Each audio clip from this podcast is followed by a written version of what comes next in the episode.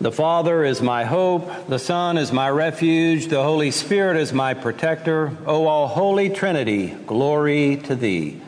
Amen. Please be seated.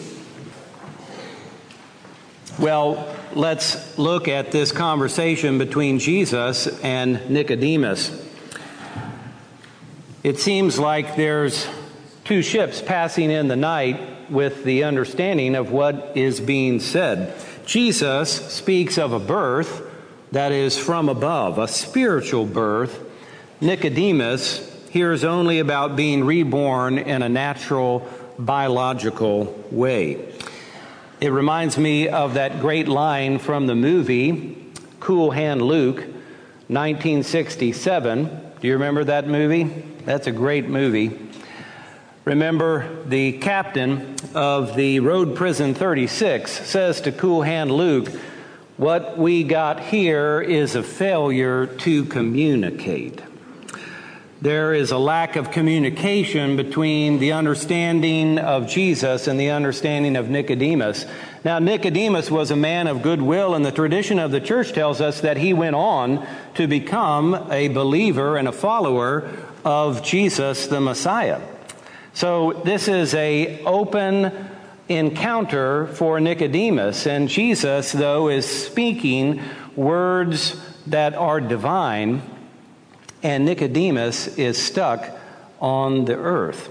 Well, the words of Jesus concerning this being born from above, birth into God's kingdom are repeated in a different form. In fact, it was the very last words of Jesus before he ascended into the heavens and gave us the promised Holy Spirit. The very last words of Jesus before he ascended are Go make disciples of all nations, baptizing them in the name of the Father and of the Son and of the Holy Spirit, and teaching them to obey everything that I have commanded you. This is the same type of conversation that he had with Nicodemus that night. That it is God's will for us, his purpose for us, just like it was for the disciples who heard those words from Jesus. It's God's will and purpose for us that we would be joined forever to the divine life of the Father, the Son, and the Holy Spirit. To know a larger life to experience it and abide there forever. That's God's purpose for us. That we, through a new birth, through our baptism, would be immersed into an entirely new reality the reality of God, the Father, the Son, and the Holy Spirit, and experience that divine reality, that divine life, to live in it and to abide there forever and ever. That's what this new birth into the kingdom is all about. Now, birth in the ancient world, uh, often like it is today, signifies what someone's identity is and what their status is. Now, we have something called the American dream, where someone can be born in one state, economic or educational, and through hard work can move into another state of economics or education, and that's a part of the American dream. But for much of the world, still today, where you are born, the family that you're born into, and what they do for a living, that's what you're stuck with. There's no movement. Either you're born rich and in a caste that is considered royalty, or you may be born a subsistence farmer and that's what you get. That's who you are. But this new birth into the kingdom changes everything. Because the new birth into the Holy Trinity is a birth into a new identity and a birth into a new community. We are born from above, born anew as a child of the living God. We are no longer only related to whoever our mother and our father and our clan is and what we do for a living. We are related to the God of all creation, the God of all love, the Father, the Son, and the Holy Spirit. We have a new identity as children of God, placed into a union with God that will go on forever and ever. It changes us completely. We have a new community, not only the community of the divine persons, the Holy Trinity, but we have a new community called the body of Christ, which is what we are. This is what we are doing as Christ's body right now in our worship. So we have a new identity and a new community. In the eyes of the Jews of Jesus' day, no one could be lower than a Gentile, female, slave. That's as low as a human being could go in the eyes of the Jews of Jesus' day. A Gentile female slave.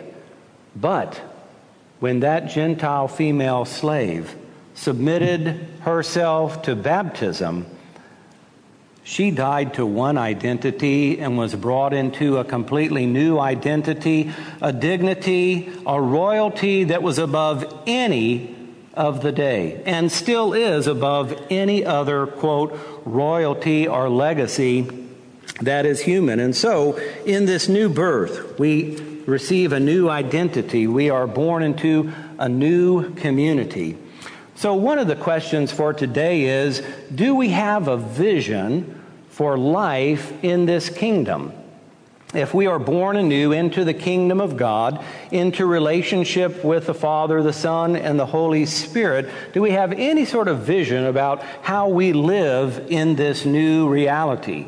It's a very good question for each of us to think about. What is our vision for living in God's kingdom? One of the things that happens to us as we are born from above is we move out of ourselves and out of a self orientation and a human orientation about just what is right here in front of us and all the things that we have to do just right here. We move out of ourselves and into God, into the Father, the Son, and the Holy Spirit, and then out into our neighbor and so it is a transformation of the highest order. Well, we uh, want to talk a little bit about how to live into this new reality, this new community of the Holy Trinity and also the church. The truth is is that Christ desires that we would come to know God, God the Father, God the Son, God the Holy Spirit that we would come to know that that is the nature of reality. In fact, that is love itself. And that in knowing that, that we would go through a process of transformation where this new immersion into the Trinitarian life just totally transforms us and prepares us to live with God forever and ever. Well, just a comment about what we call the Holy Trinity. Um, did you know that in the Old Testament there is no language about God being a father? No language whatsoever. The reason that we express God in Trinitarian language is because of the experience of the apostles of the Lord Jesus Christ. Because Christ came and taught that God is your heavenly Father and that God loves you and that God only wills your good. And then Jesus died, was buried, and then he rose from the dead, completely transcending death. And so what happened is is that authenticated everything that Jesus taught because no one has ever seen that before. And so what Jesus said about the Father is true. And then Jesus said, "Oh, by the way, I'm ascending to heaven, but I'm doing that so that I'm not located in one place on a dusty road, but in fact, I can send the Spirit of God to the entire world and into your hearts and minds and bodies and into this whole creation to fill it. And so now we have three. We have the revelation of God the Father. We have the incarnate Son who lived and died and who rose. And now we have the Holy Spirit. There's a threeness of God because of the experience of the apostles, that experience has been passed down to us, and I hope that you have an experience of the Holy Trinity in your daily life. Now, we know that we're seated right now in the pews. And unless you have a little vertigo, you feel probably pretty steady right now. But we also know that actually, in fact, what is happening is we are on a big ball, and this big ball is spinning around the solar system around the sun, right? Wouldn't everybody agree that that is actually what's happening? But we don't have an experience of that because we're seated on our rear ends here at St. Francis, and we just don't experience that. So, how do we make up for that? Well, we have to train our mind and our heart to constantly think about what the reality is.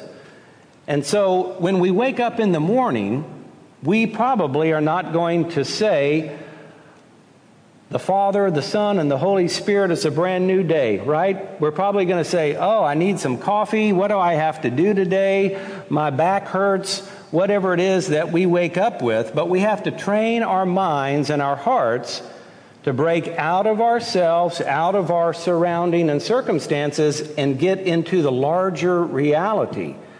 Now, astronomers think about the fact that we are flowing around the sun a lot, and Christians should train their minds to think about the fact that they live in God's kingdom.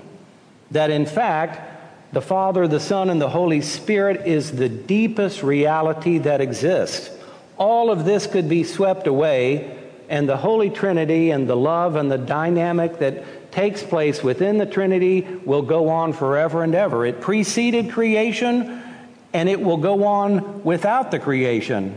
But that's not God's plan. But just to let you know that the reality that is the deepest, most profound reality is, in fact, the Holy Trinity. So we have to begin to train our mind to think and incline our hearts directed towards the Father, the Son, and the Holy Spirit.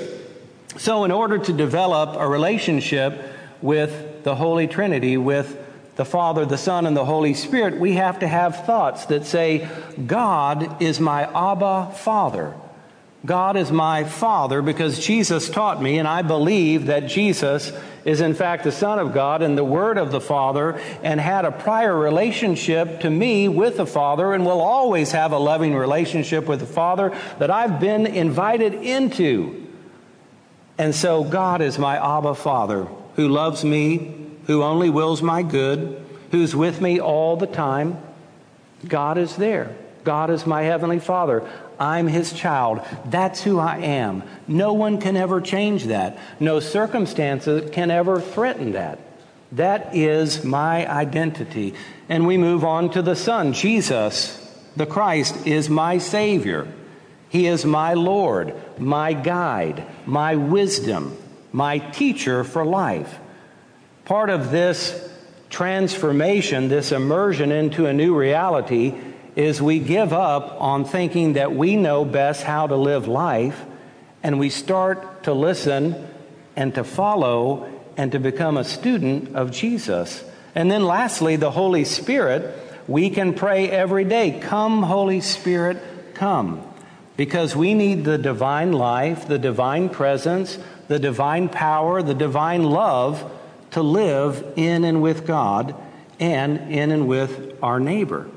So every day we can experience the Holy Trinity. We can be in relationship with the deepest, most profound reality that there is. Well, one last thing.